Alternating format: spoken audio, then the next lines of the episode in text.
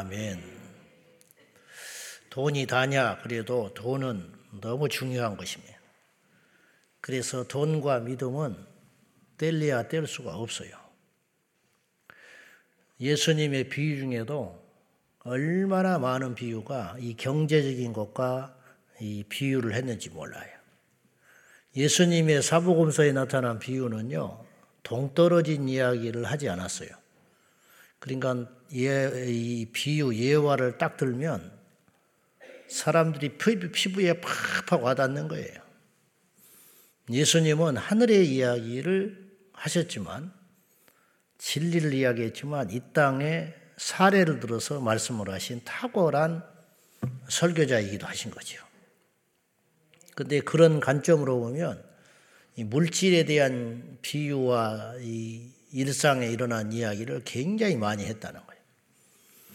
우리 이제 신앙인들이 영적인 것을 구하다 보니까 물질의 것을 이야기하고 그러면 저차원적이고 믿음이 없어 보이고 그런 것처럼 생각하는데 실제로 우리의 신앙을 타격을 주는 것 중에 물질적 요소가 굉장히 커요. 그래서 경제적으로 어려워 버리면 장사가 없는 거예요. 기도 자리에 나오기가 어려워요. 예배가 힘들어지죠. 어느 성경에는 물질에 대한 이야기를 하는 거예요. 채무자를 어떻게 할 것이냐. 세상은 공평할 수가 없지요. 개인의 능력차가 있고 지혜의 차이가 있고 가기 때문에 똑같을 수가 없어요. 똑같다 만들자는 것은 공산주의인데 그건 실패했죠. 자연스럽게 두는 것이죠. 하나님이. 그래서 가난한 자와 부한 자는 역사 이래로 예수님 오실 때까지 존재할 수밖에 없어요. 근데 이거를 어떻게 하나님은 풀어주셨냐 하는 거죠. 이게 탁월한 하나님의 뜻과 계획이 있는 거죠. 7년이 차거든 어, 채권자는 채무자를 까닭 이유 없이 무조건 속량해줘라. 죄 없이 해줘버려라. 그렇게 하는 거예요. 면제하라는 거예요. 면제. 자, 2절 봐요. 2절 시작.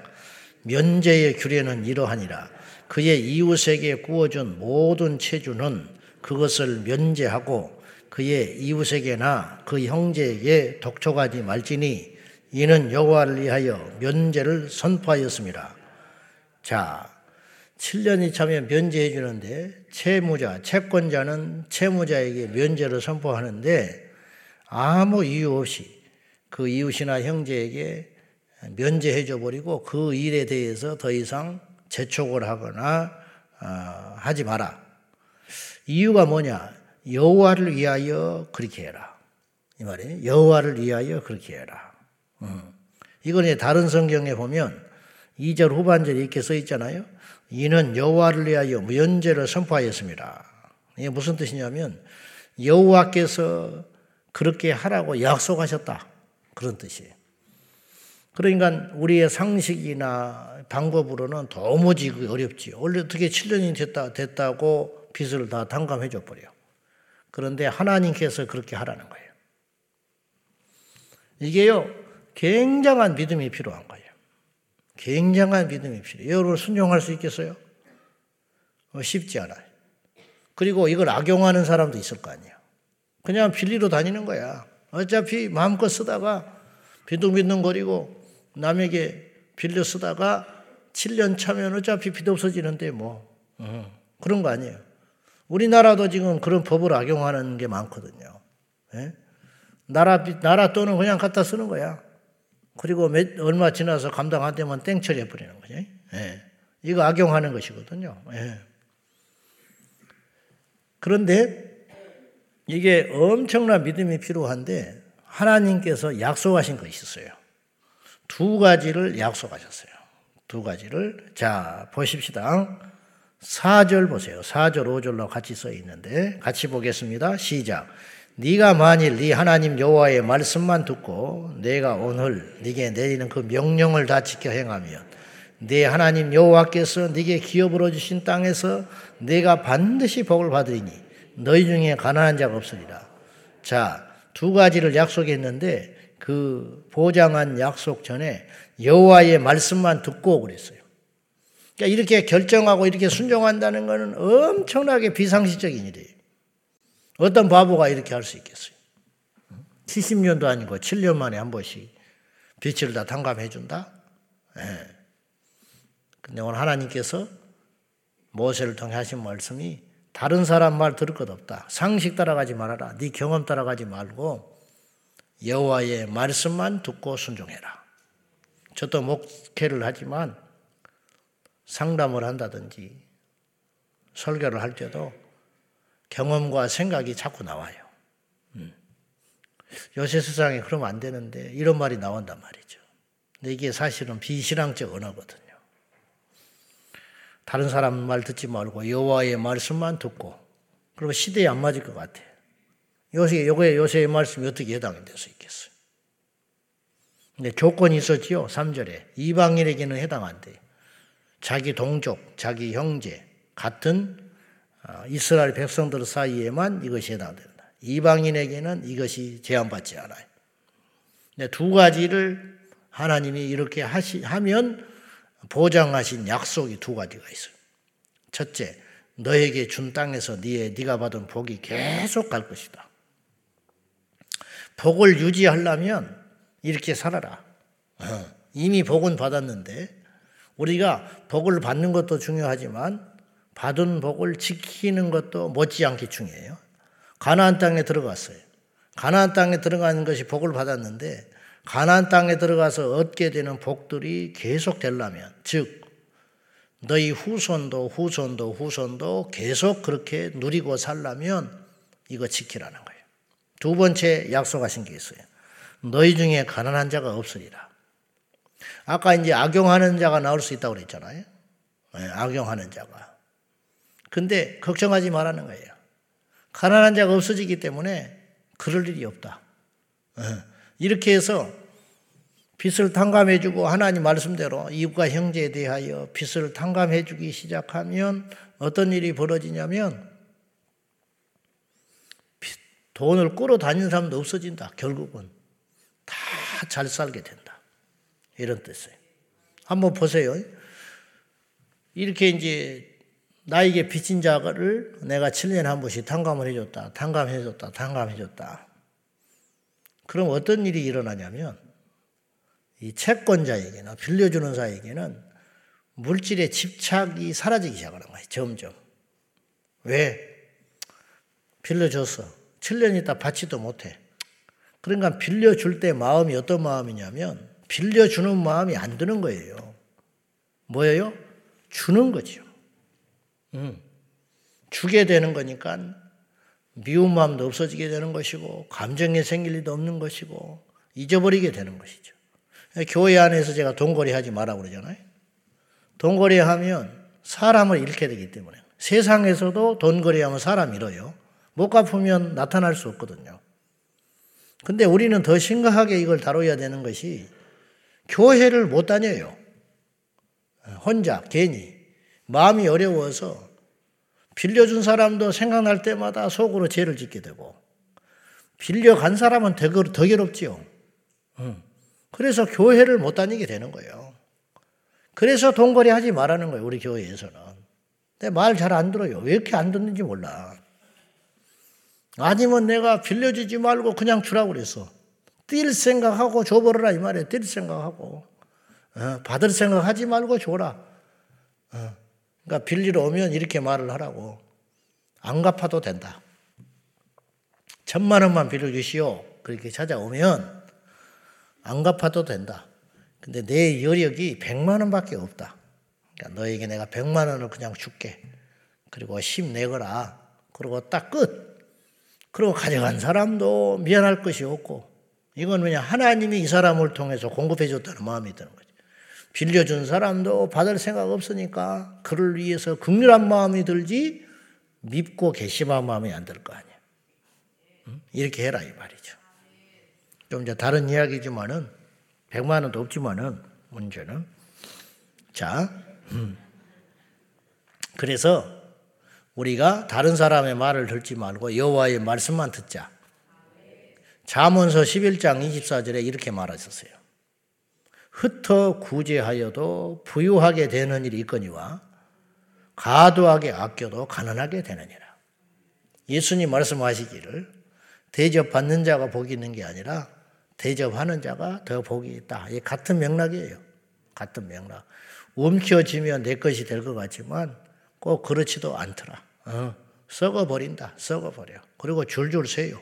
움켜쥐고 있으면 이거 가지고 내가 쌓여서 뭘 해야 할 것 같다 하지만 나중에 돌아보면 지새끼 가서 먹어버리고 나중에 돌아보면 구멍 뚫려가지고 질질질 흘리고 다니고 있고 또 돌아보면 내가 뻘짓해가지고 없어져 버리고 날아가 버리고 만다. 그러지 말고 그래서 너에게 꾸러 온 자를 빈손으로 보내지 말거라. 주님이 그러신 거지. 7절 이하에는 가난한 자를 구제할 때에 원칙이 있다 이 말이에요. 원칙 그건 뭐냐? 첫째, 가난한 자에게 인색하지 마라. 네, 가난한 자에게 인색함으로 하지 말아라. 네, 그렇게 말하셨고 그렇게 하면 어떤 일이 벌어지냐면 그런 멸시와 천대와 푸대접을 받은 사람이 하나님께 하소연해 버린다는 거예요. 구절에 그 내용이 나와 있는 거예요. 하나님, 이 사람은 힘이 없어. 약자고, 도움 받을 자가 없고, 힘도 없고, 하소연할 데가 없으니까 누구한테 하소연한다고요? 하나님께 하소연해 버린다는 거예요. 여러분, 이건 보통 일이 아니에요. 그러면 하나님께 일러버리면, 이 하나님이 진노하게 되는 거예요. 그래서 어떤 사람에 대해서 잔인하게 굴고 어떤 사람을 마음 아프게 하고 어떤 사람을 힘들게 하고 이러는 것은요.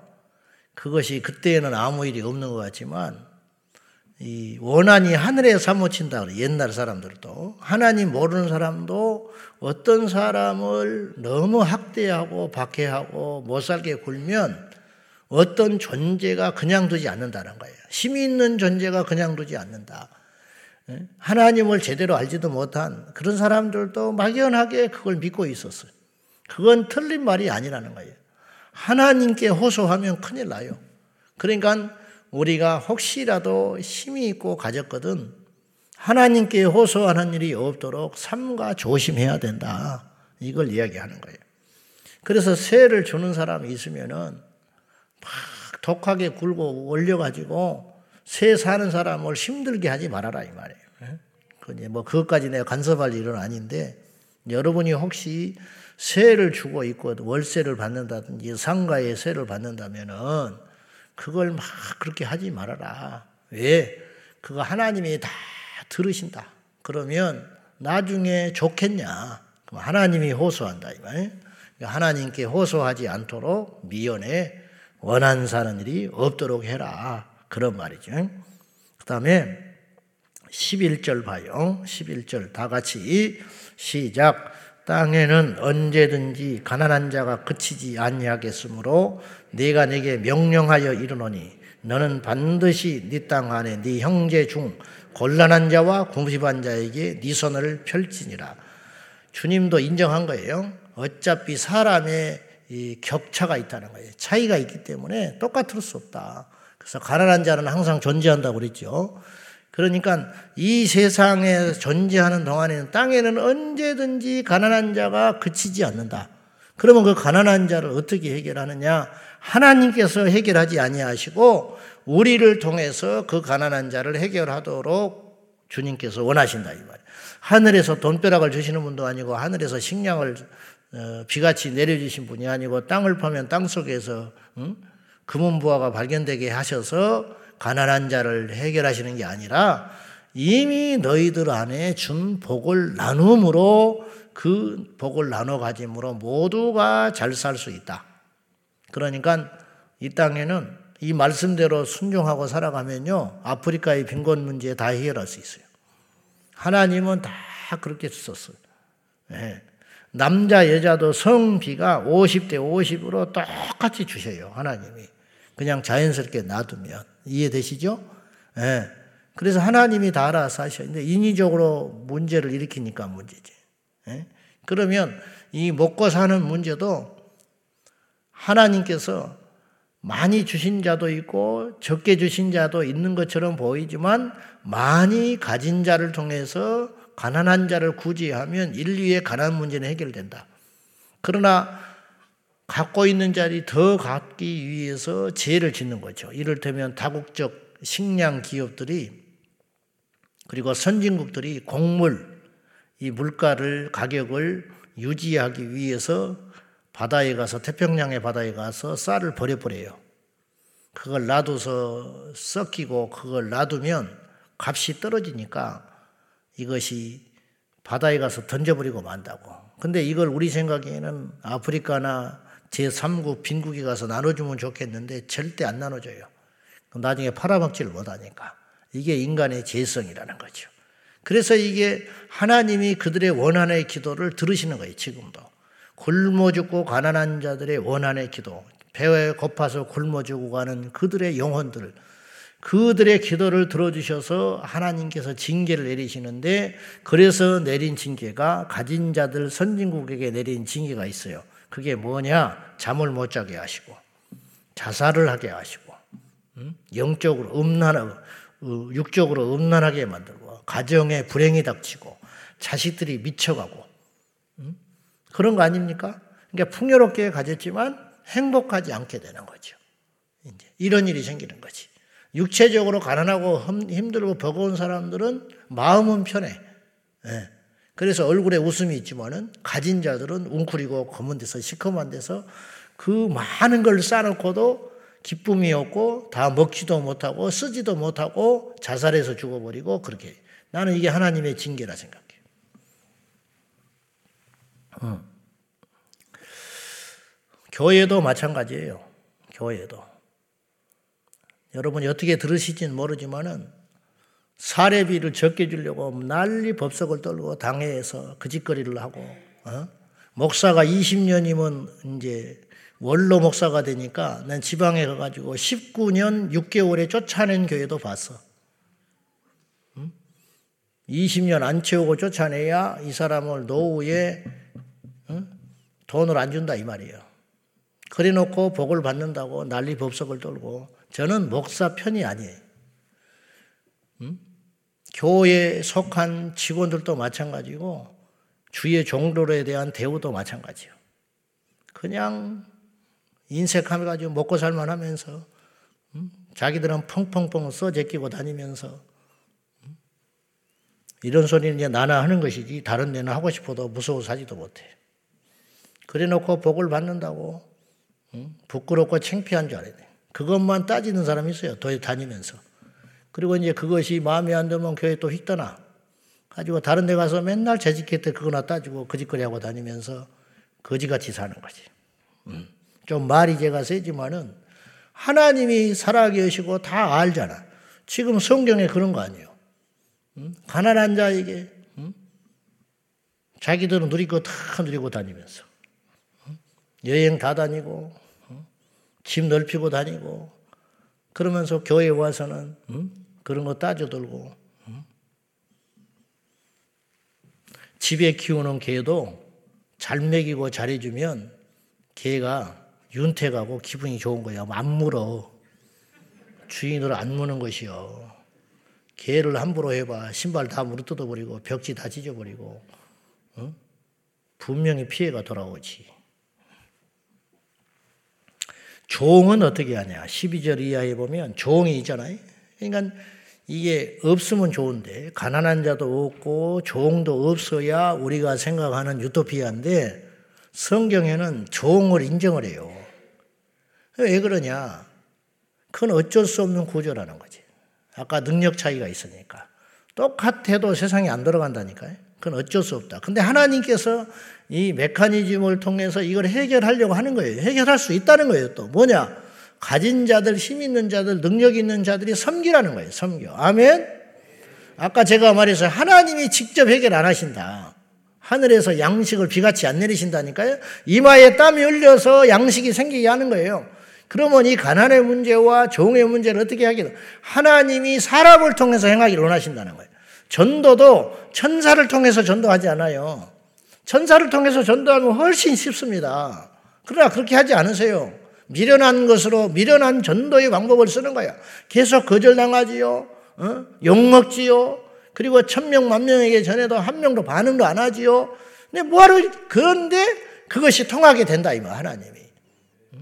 네 손에 있는 걸 가지고 다 혼자 먹지 말고 배 터져 죽지 말고 가난한 자들을 하나님이 해결할 수 있지만 네가 해결해라. 그런데 약속하는 것이 있는데 베푸는 너에게 하나님께서 하나를 베풀었으면 만 개를 준다는 거예요. 만 개. 잔머리를 쓰지 말고 큰 머리를 쓸 줄 알아야 돼요. 큰 머리. 큰 머리. 근데 종도 7년째 되면 해방시켜버리라는 거예요. 자기 동족을 종으로 삼고 있었거든. 그것도 엄청난 믿음이 요구되는 거예요, 사실은. 이게 노동력인데. 과거에 농경사회의 종을 해방시 까닭도 없이 해결해, 해방해 준다. 근데 또 조건이 있어. 이 종은, 종살이를 할 수밖에 없는 종이 있다, 이 말이에요. 가면 굶어 죽어.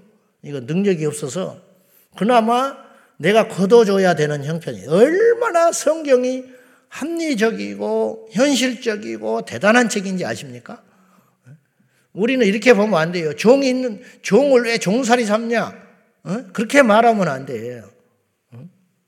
어? 지금도 마찬가지. 노동자 인권 다 중요한데 노동자는 있을 수밖에 없어요. 뭘 먹고 삽니까? 그러면 전부 다 사장합니까? 어쩔 수 없어요.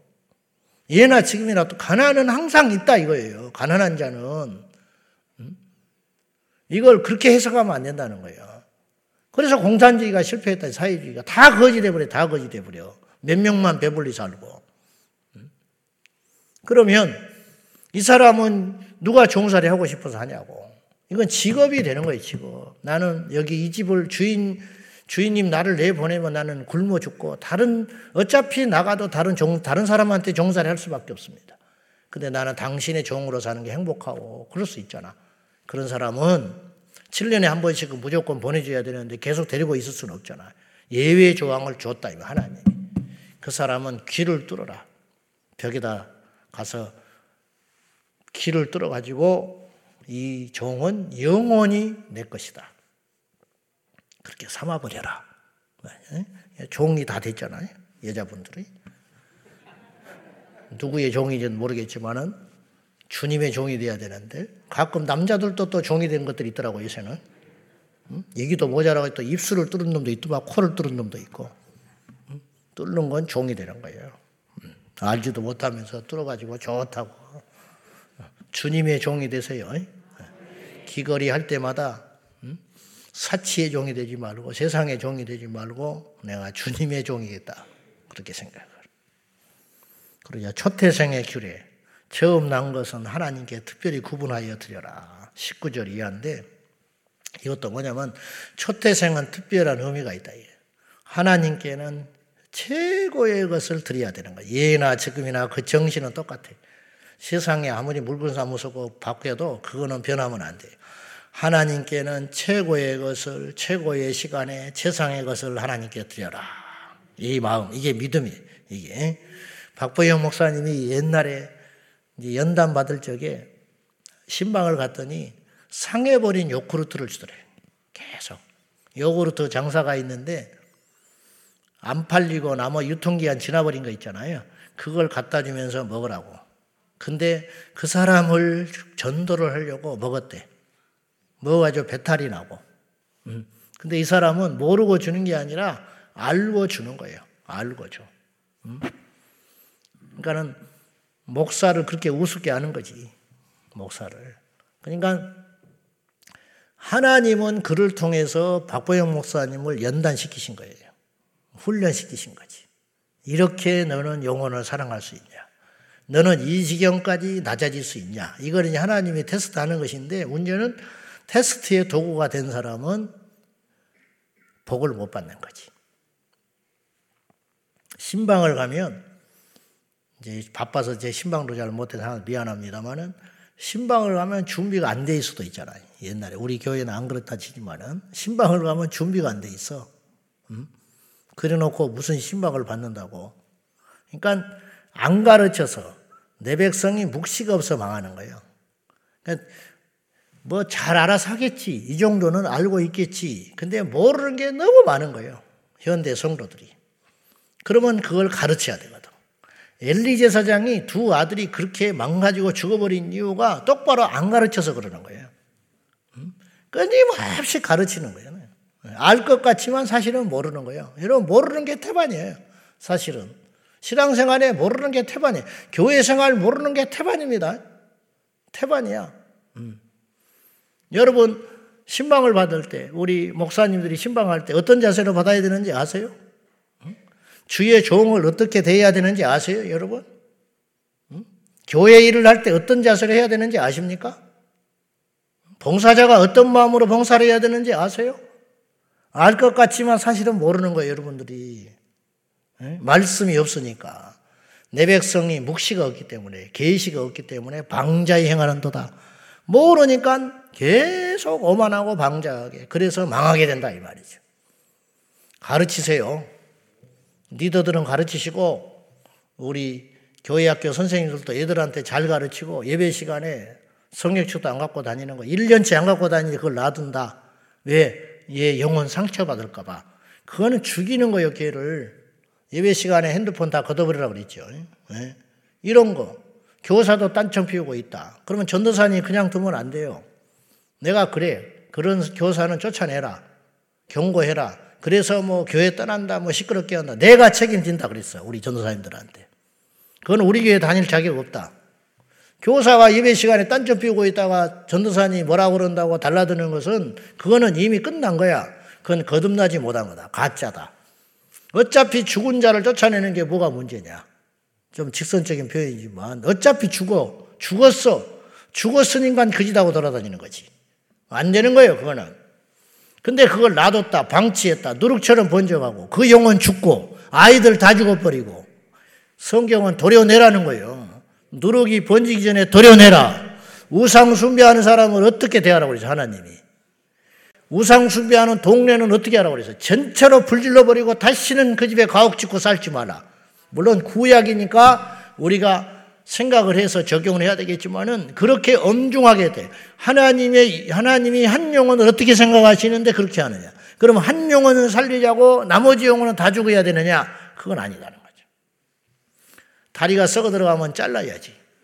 평생 한쪽 다리로 살더라도 내가 죽는 것보다는 낫잖아요. 이제 그런 측면에서 이야기하는 것이에요. 자, 결론은 이것이에요. 말씀을 지키자. 말씀을 지키는데 말씀을 지키려면 믿음이 필요하다. 근데 그 믿음에는 반드시 보상이 따른다. 할렐루야. 상상할 수 없는 복을 주신다. 거두지 않는 데서 거두게 되고 없는 곳에서 있게 하시고 하늘에서 내리는 그런 복들이 엄청난 복들. 사람이 노력해서 얻는 복이 하나라면 하나님이 주시는 초자연적 복은 만이다. 셀 수 없다. 이것이에요. 우리가 그러므로 그 하나님을 믿고 이 땅에 상식적으로만 살아가면 상식적인 복만 받아. 그러나 말씀을 따라가면 우주의 복을 받는다는 걸 기억하고 만왕의 왕이시요 만주의 대신 하나님께 우리 인생을 잘 보이고 드리는 저와 여러분 되기를 축원합니다. 드리십 기도하십시다. 자, 오늘 여러 말씀이 있었는데 말씀대로 산다는 건 대단한 용기가 필요하고 순종한다는 건 엄청난 희생이 필요한 것이. 그러나 이 작은 희생과 순종에 하나님은 감당할 수 없는 복을 주신다는 걸 믿고 이 시간 이 말씀들이 우리 안에 어떤 내마가 됐는지 각자 다르겠지만은 말씀 붙들고 우리 하나님께 기도하겠습니다.